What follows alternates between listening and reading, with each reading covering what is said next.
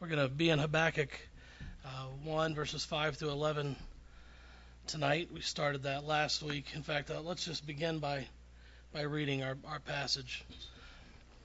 Habakkuk 1, beginning with verse 5 and down through verse 11. Look among the nations, observe, be astonished, wonder, because I am doing something in your days you would not believe if you were told. For behold, I am raising up the Chaldeans, that fierce and impetuous people, who march throughout the earth to seize dwelling places which are not theirs. They are dreaded and feared. Their justice and authority originate with themselves. Their horses are swifter than leopards, and keener than wolves in the evening. Their horsemen come galloping. Their horsemen come from afar. They fly like an eagle swooping down to devour. All of them come for violence. Their horde of faces moves forward. They collect captives like sand. They mock at kings, and rulers are a laughing matter to them. They laugh at every fortress and heap up rubble to capture it. Then they will sweep through like the wind and pass on. But they will be held guilty, they whose strength is their God. Lord, help us as we look at this passage tonight uh, hopefully finish looking at it. Lord, uh, give me the right words to say and uh, help help us to be um, enlightened and uh, even uh, if perhaps we might be encouraged, uh, Lord, built up by what we learned together tonight. In your name we pray, amen. And just by way of review, and I, I, hope this doesn't become tedious, I, I'm a firm believer in repetition, and, and repetition upon repetition sort of breeds understanding, I think. And so each week I won't be, I promise when we're finally get to chapter three some uh, months from now, um, I won't be starting with chapter one every time and working all the way through the book. But I think some repetition is is really helpful. Uh, just to keep some things in our mind fresh. Remember back when we covered verses 1 through 4, essentially that boiled down to Habakkuk had uh, two problems with, with God, essentially. He had a problem with God's timing. Remember how he prayed how long in verse 2? And he had a problem with God's tolerance or his apparent tolerance with sin. You remember, hopefully you remember this. This isn't, unless you weren't here, this isn't necessarily new. But those were his problems. And, and we, we spent a lot of time and, and we saw how those were really the result of right understanding of who Yahweh was those weren't wrong things that he was. In fact, he's, we see that we covered that he's never rebuked for what he said. He doesn't he isn't chastised by Yahweh for his questions. And then we had these three lessons that we drew out from those first four verses that that Habakkuk was, was persistently calling on Yahweh for help. He had been doing it for some time. He took his problems to the right place. That was one lesson we learned. And also that God's delays are purposeful and they're designed to lead people to repentance. And then finally, and, and this is again, we're gonna hopefully it won't it won't get old to us, sort of like beating a dead horse in a way. But our era, just like Habakkuk's era, and every era is under God's control, and that really is probably the big lesson, the biggest lesson we need to we need to learn. And then we began last week to covering these these verses 5 through 11, which make up Yahweh's unexpected answer to Habakkuk's prayer. And you recall if you were here last week, um, that I think we would be agreed this is not the answer we would expect. I mean, obviously it is because we've read through it a few times now.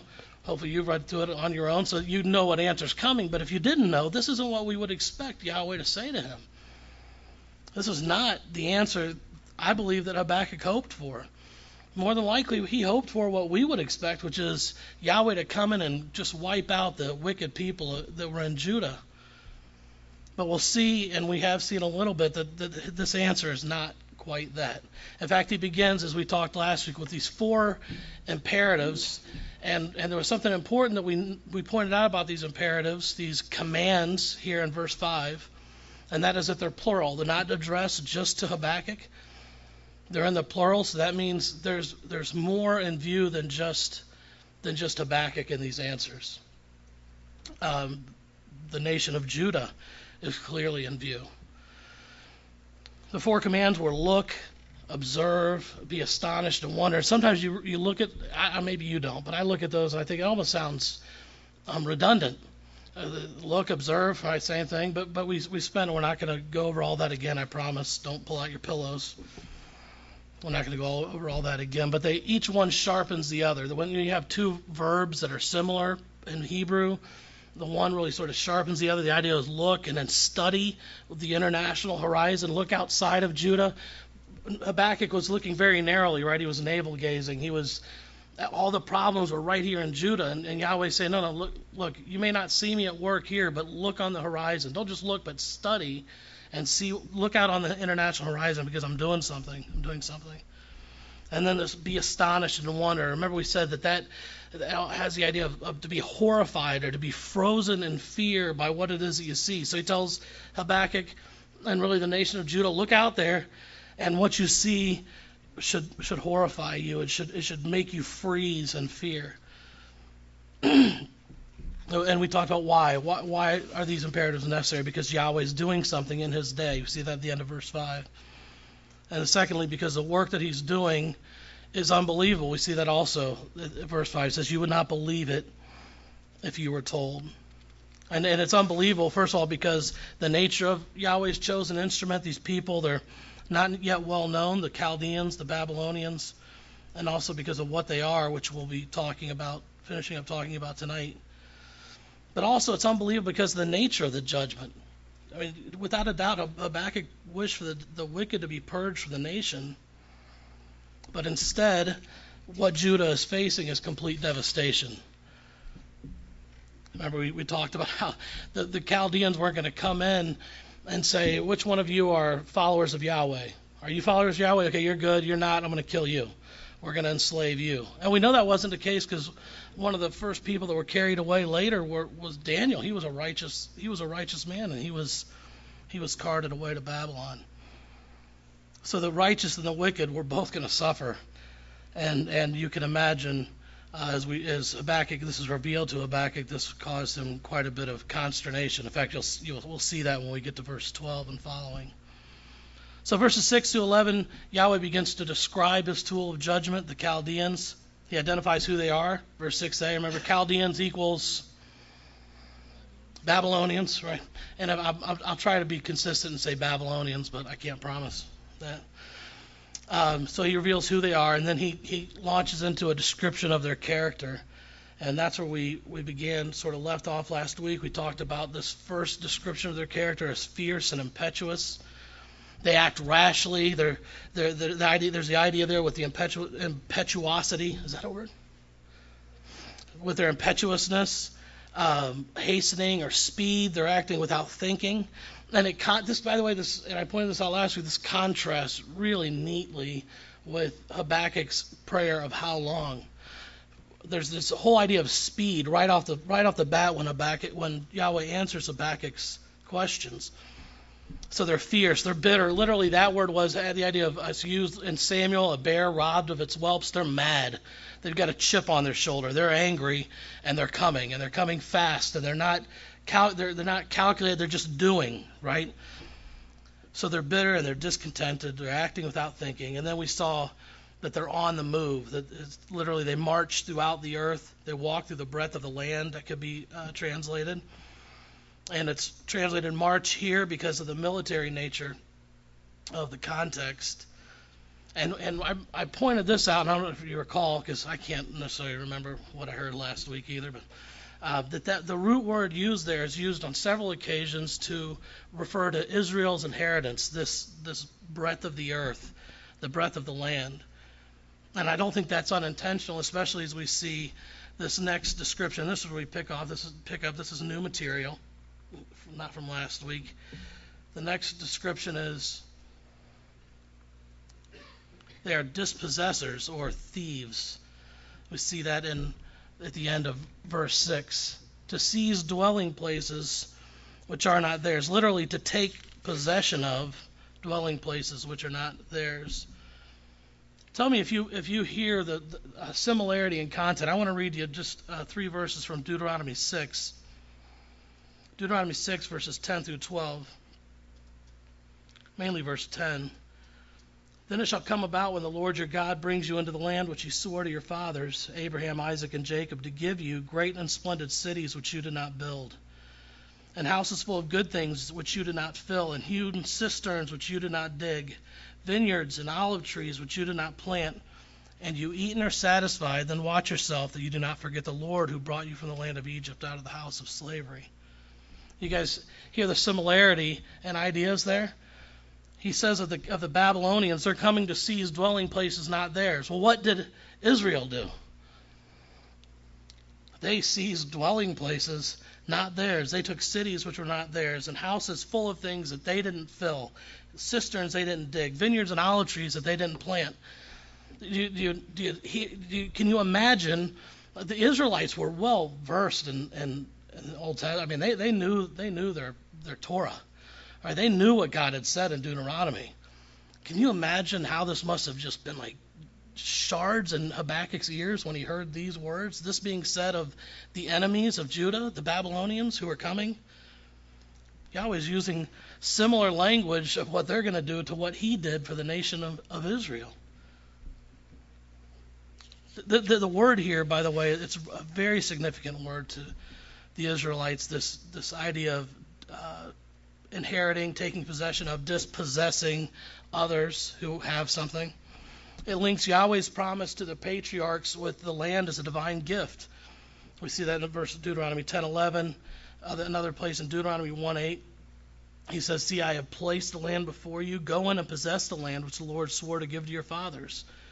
And then Joshua 21:43, same word, and this is used re- repeatedly to link Yahweh's promise to Abraham, Isaac, and Jacob to the promised land of Canaan. It also shows, this word is used to show that Israel possesses what Yahweh gives. And they did possess it.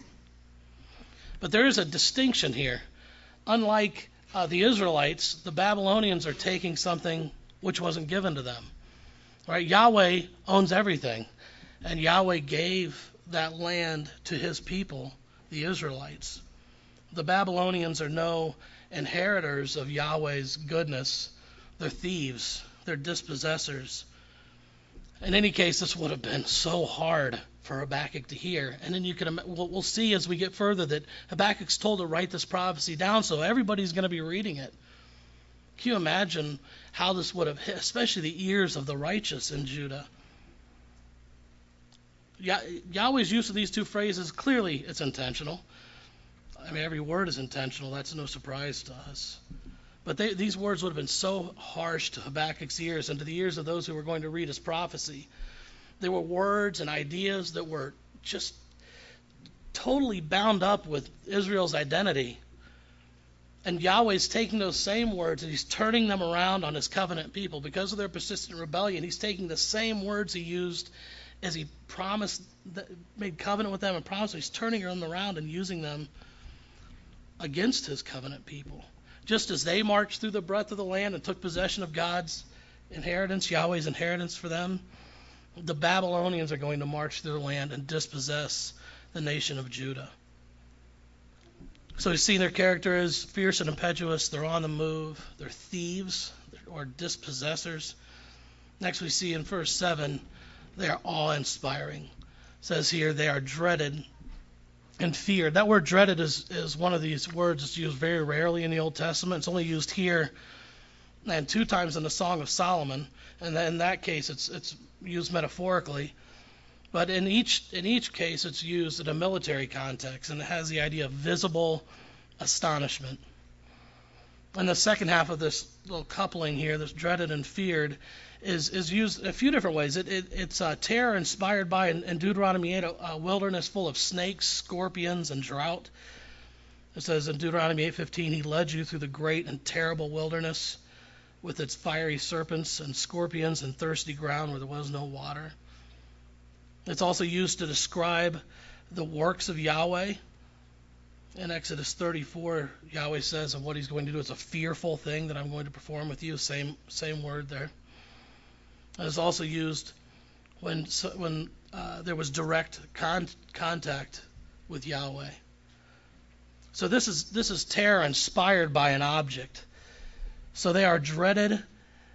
They're they're they are dreaded and feared. They strike fear in the heart to the point of creating visible astonishment. Next, they are self sufficient and autonomous. We see that in 7b.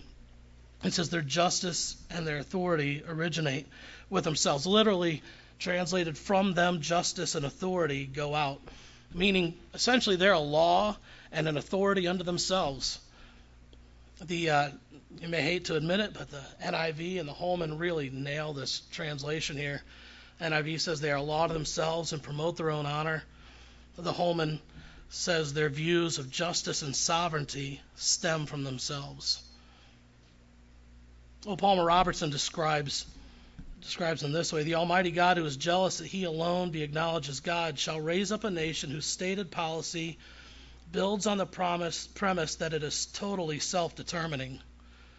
This nation shall not look to God for a criterion for righteousness, it shall determine its own standard of truth. This is not in my notes, but did that just make you think of a particular country as I read that? A nation whose stated policy builds on the premise that it is totally self determining lifting itself up by its own bootstraps. The American dream, self determination. This is not a compliment, by the way, on Yahweh's part. He's not, he's not a, uh, giving approval to this characteristic of Babylon. Justice and originate and goes out tie in very nicely. If you remember back to verse 4 when he says, um, the law is ignored, justice is never upheld, and then at the end of that verse, when justice does come out, how does it come out? Twisted or perverted. Remember, there's no justice. So this ties again. You see this tying from Habakkuk's prayer, his his pleading, to Yahweh's answer. This, by the way, this characteristic of this nation is borne out many years later in a speech by Nebuchadnezzar. You guys remember this? And and uh, we talked about this, or we say we. Mark talked about it and Daniel 4. Listen to these verses. This is just interesting to me. All this happened. This is uh, Daniel 4, verses 28 through 30. All this happened in Nebuchadnezzar the king. Twelve months later, he was walking on the roof of the royal palace of Babylon. The king reflected and said, Is this not Babylon the Great, which I myself have built as a royal residence by the might of my power and by, for the glory of my majesty? This is their whole you see it, and then what happens to remember Yahweh strikes them down and turns them essentially into an animal. Uh, there's no law higher than Bab- the Babylonians. They are their own law. The justice is totally rooted in what they want and what they desire.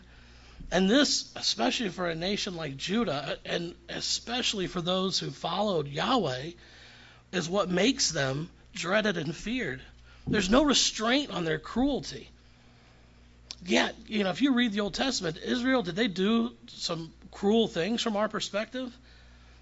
Absolutely. They always did those things at the, the, direct commission of Yahweh to do those things, and they would to go sometimes very far and sometimes not as far. But th- but there was restraint. Yahweh, there's no restraint on the cruelty of the Babylonians. This is why they're to be dreaded and feared. They just do whatever they want to. They do whatever they please, whenever they please. Their only measure of justice is what they think is just. No outside source of justice. So, what do you think these what verses, what do verses six and seven do to Habakkuk and to those reading his prophecy, including us? It intensifies the threat of judgment, to be sure, but more importantly, it had to create in Habakkuk, and it should be creating in us as we read it, a gnawing sense that this this answer from Yahweh is in no in no way going to, from Habakkuk's limited perspective and ours, in no way is it going to resolve Habakkuk's initial cry for justice. Yahweh essentially just ratchets up the difficulty here for the prophet in this description. And then he goes further in the next three verses, 8 through 11, as he describes the weapons and the methods of the Babylonians. So we'll see then in verse 8, there, we see their weapons begin to be described. First, he says, Their horses are swifter than leopards. I have a lot to say about that. That speaks for itself. I mean, leopards are very fast. Right? Their horses are fast. And then we have this this really neat description. They're keener than evening wolves. Now, keener is most often used in relation to sharpening of swords. And, and when you think about wolves hunting, when it says they're keener than evening wolves, when do wolves hunt generally? When are they active? At night, right? They're nocturnal hunters. And so this is, he's saying of, of this weapon of the Babylonians, these horses, that they're fast and they're, they're keener than wolves on the hunt. And a lot of times we think, you know, wolves are uh, essentially related to, to dogs and they have this a keen sense of smell, but wolves are not, their, their sense of smell is not the only thing keen about them. They have an incredible sense of hearing and an incredible sense of sight. They are all around amazing hunters. So what does Habakkuk say here, or Yahweh say to Habakkuk of, of the Babylonians? They are swift and keen, these horses of Babylon. What does that mean for Judah? Their speed, their, their uh, speed, the speed of these animals, these weapons of Babylon makes distance no defense. Babylon was a good way, ways away from Judah, right? They might have looked out there and thought that's they're a long ways off. That didn't matter. Distance was no defender, no source of defense for Judah. These horses of Babylon were swift and keen. And there's no escape from the leopard's agility and the wolf's keen senses on the hunt, just like there will be no escape from the Babylonians. What we see about their horsemen, it says they, they, they come galloping, they come from a long distance, or they come from they come from afar. They are they are coming, even though they're far away, they're coming. They're galloping, they're running, and their speed is going to make that distance seem very insignificant. And then we have this really neat description here. It says they fly like an eagle, swooping down to devour. I describe this as them being insatiable. They're insatiable. that word eagle there, by the way, can be translated either eagle or vulture, and, and depending on the context is how you how you translate that. When it's related to speed, uh, generally it's it's uh, soon to be eagle, but here the idea isn't so much speed; it is what they're going to do when they get there, right? They're going to devour, and it's better actually better translated as vulture. Now, I don't know about you, but for me that changes the whole picture because I picture eagle, I think of a pretty bald eagle, right? Majestic and soaring. I don't necessarily picture this animal. Um, and this is, you know, as close as we can, uh, close as we can get to what was probably referred to a vulture with a great hooked beak, uh, who feasts on carrion. And I thought, um, what's happening with my? I thought those pictures sort of, sort of give us a different, a little bit of a different idea. It's not so much an eagle that's fast, but a, a bird that eats carrion. So the horse and the horseman here described as, as swift, keen, galloping. They're coming from a long distance, insatiable. Most likely, these refer together to the weapon known as a chariot. And chariots if you if you uh, are familiar with your Old Testament battles, they strike fear. They strike fear in the hearts of those who have to go against them. They are an amazingly powerful weapon. They're a game changer when, when somebody comes with chariots. In fact, so much so that what, what does Yahweh say to the nation of Israel about chariots? They're not supposed to have them. They begin to trust in their own chariots. All of these descriptions given in these couple verses deal with the speed of the attack and the viciousness of the attack. And again, these, these just serve to further heighten the tension that Habakkuk would have felt as Yahweh was giving this, this reply to his answer. And, and now Yahweh deepens the potential despair of Habakkuk in those reading his prophecy, even of us if we can put ourselves in Habakkuk's shoes when he describes the methods of their warfare in verses 9 through the first part of 11. First of all, he says they are united in violence. You see that in verse in verse 9. All of them come for violence. They have one intention. one intention, and that's violence. Do you guys remember the Hebrew word? We talked about this a while back. The Hebrew word for violence? Hamas. Yeah, remember that we quickly that makes an association in your mind. This is this is wickedness of all kinds, evil thoughts, uncontrolled lust, often making use of physical violence and brutality. This it's really interesting. This is what Habakkuk had complained about, right? Didn't he, didn't he complain about this? I cry out to you what? Hamas. I cry out to you violence back in verse 2. And what is Yahweh's answer? The Babylonians are coming, and what are they going to bring? More Hamas. They're bringing more violence. And, and it's not that they're just bringing violence, they are united. All of them come for violence. There isn't one peaceful person among them. They are completely united in their intention to inflict violence upon the nation of Judah. See, also they're united in purpose. And this is a this phrase here translated by the NASB, their horde of faces their horde of faces moves forward is a very difficult uh, phrase to translate, believe it or not. It, it looks simple. Uh, Holman translates it this way their faces are set in determination. Uh, the Net Bible says every face is determined. They are all moving in one direction. They're of one mind, they're of one thought. It's violence, and they're all moving together in this one purpose. J.J.M. Roberts, and I only say his name because I think it sounds really neat. J.J.M. Roberts. He's a he's a commentator, and he says the first two lines of these verses indicate that every horse and rider is pressing forward for the kill. I mean, they're just of one mind and they're they're one thought. They are going for violence and they're moving forward. There's no retreat in these people. They're moving forward and they're moving forward for violence. We see also that they're greedy. Verse 9, see, they collect captives like sand. Again, I can't help it. I don't want to stretch this. I don't want to stretch this too far and make something that appear here that's not here. But as soon as you hear like sand, we at least maybe you don't, but I immediately think like sand, which is on the seashore, innumerable, right? This was Yahweh's promise to Abraham. He was going to make a nation of him, people that couldn't be counted like the sand on the sea. Do you think that, that perhaps the Israelites, the Judahites, when they when they read this, would have thought that same thing? They collect captives like sand. That's exactly how we were described by Yahweh as sand. Well, what Yahweh's conveying here is that their captives that they collect are without number. They can't have enough. They're united in, in violence, they're united in purpose, they're greedy. And then we see they defy all authority. See this in verse 10. They mock at kings and rulers are a laughing matter to them. Effectively, really, they defy God. We know that God is the one who sets up kings.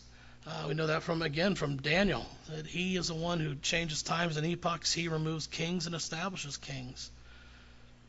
So they defy God by defying every authority that's set up. One commentary says this: though no one else would dare do so, they scoffed and made sport of the rulers of the people.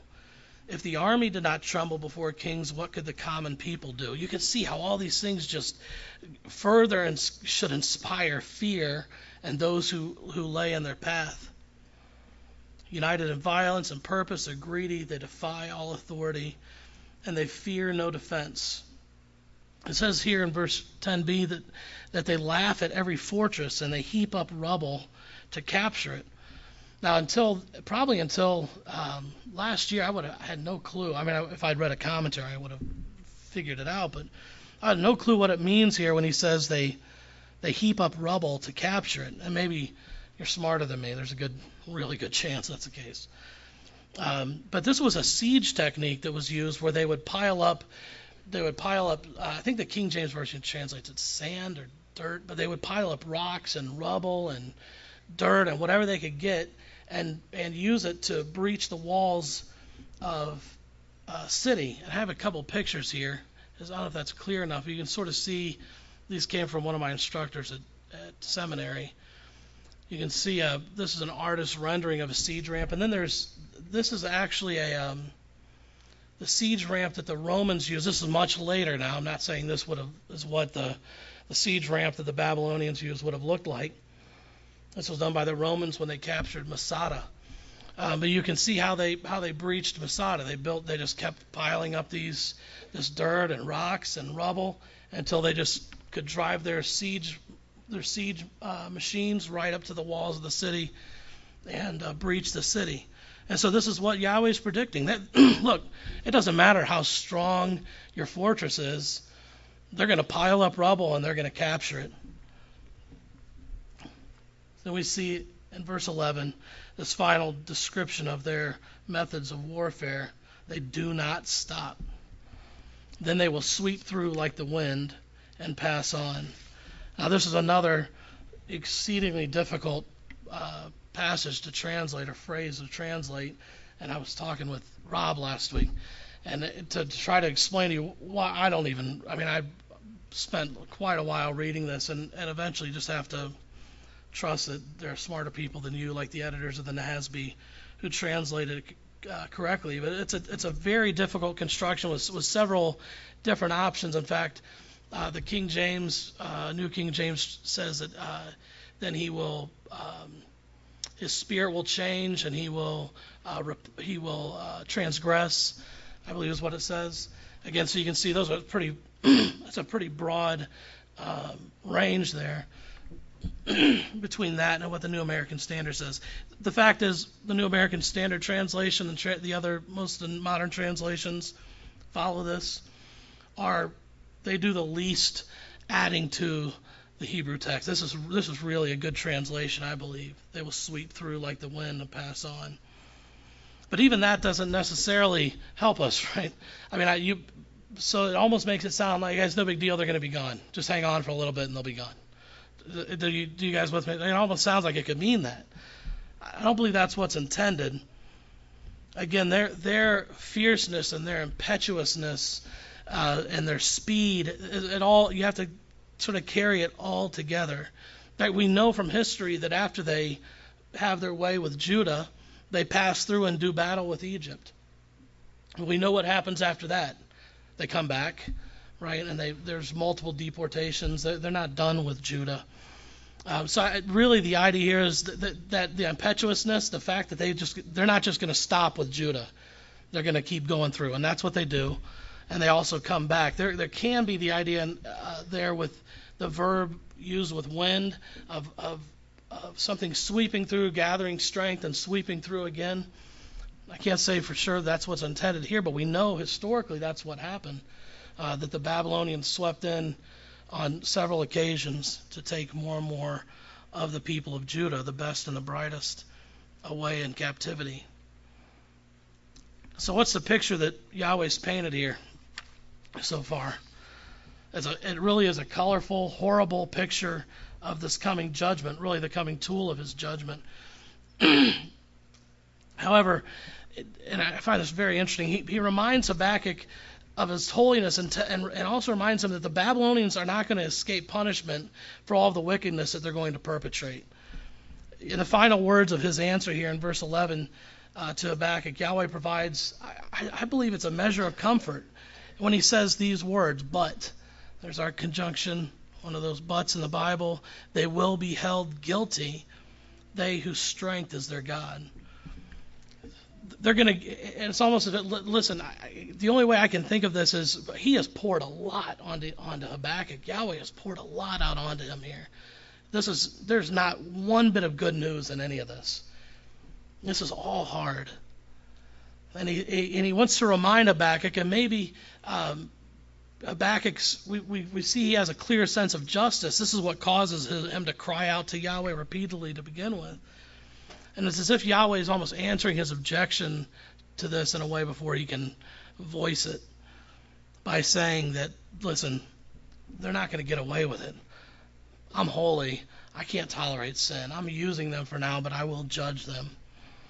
And they're, they're, we talked last week about their rapid rise to power. Do you remember that? How how amazing it was in the course of just 20 something years. They went from virtually nothings to just the absolute ruler of the known world. Their decline was just as rapid. And it bears out Yahweh's prediction here, his statement here that they're going to be held guilty. But by 539 BC, roughly 13 years or, or so after uh, they're they became very powerful. They're they're overcome by Cyrus of Persia. So Yahweh does hold guilty those who commit trespasses and transgressions like the Babylonians, even though they're used as his tool of judgment.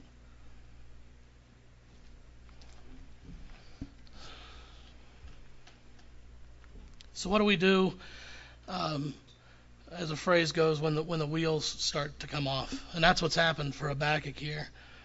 I mean, he began where he should have. We saw that in verse verses one through four. He began by bringing his problems to Yahweh. But Yahweh's response is not what Habakkuk expected. It, it isn't. I can't believe it's what any of us would expect until we had read it. In fact, the, the response seems possible or capable of only creating more difficulties. Frankly, from my perspective, from a human perspective, the answer stinks. It's not good. I have to be honest. When I think about, you know, Habakkuk got this answer from Yahweh, I don't know if I want more faith and more trust badly enough, this bad, to go through this. I don't know that I could handle an answer if it came back this bad. Yahweh's asked this question from a really from a place of faith in Yahweh and, and belief and trust he is who he says he is. He gets this answer. But what is he to do at, at this point with this answer? What what's what can he do? He really, as I see it, he has two choices here. He can deny Yahweh and just say, you know what, um, this isn't what I signed up for. Um, this isn't the Yahweh I, I serve. Or he can continue in the truth of what he knows about the Lord, about Yahweh.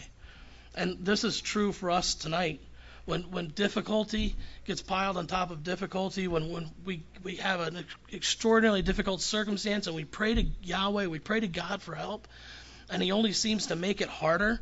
When we have pain, physical pain upon physical pain, financial burden stacked on top of financial burden, what are we going to do? It's it's very easy for us in the middle of, of difficult situations especially when the answer comes back something other than what we would hope for or expect, to forget that God's in control of every situation, that His designs are often very different from ours. We must remember that He doesn't think like we think, He doesn't plan like we plan. He isn't preoccupied with the trivial issues that, that seem to occupy our agenda. We, we have to remember this truth, and I, I think I did just such a poor job of, of hammering this home that that verse 6 is the, just the heart of this whole thing. When he says i am raising up the chaldeans we have to remember that that he is the one who's doing this. He is the one who's raising up the chaldeans in this case and he is the one who is proverbially raising up the chaldeans in our lives.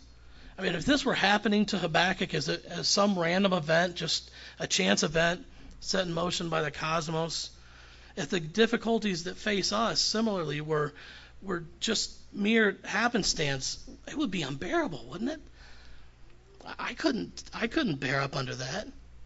And so we, we really have to hang on this verse, on verse 6, that whatever God sends our way, whatever He will send, we have to remember that He is the one sending it. He is the one raising up the Chaldeans. He is the one bringing in the difficulty. And we have to remember in conjunction with that just like Habakkuk is going to come to understand that he is a faithful and loving God, even and especially in these difficult phases of life and these difficult and seemingly disastrous answers to prayer. Let's pray.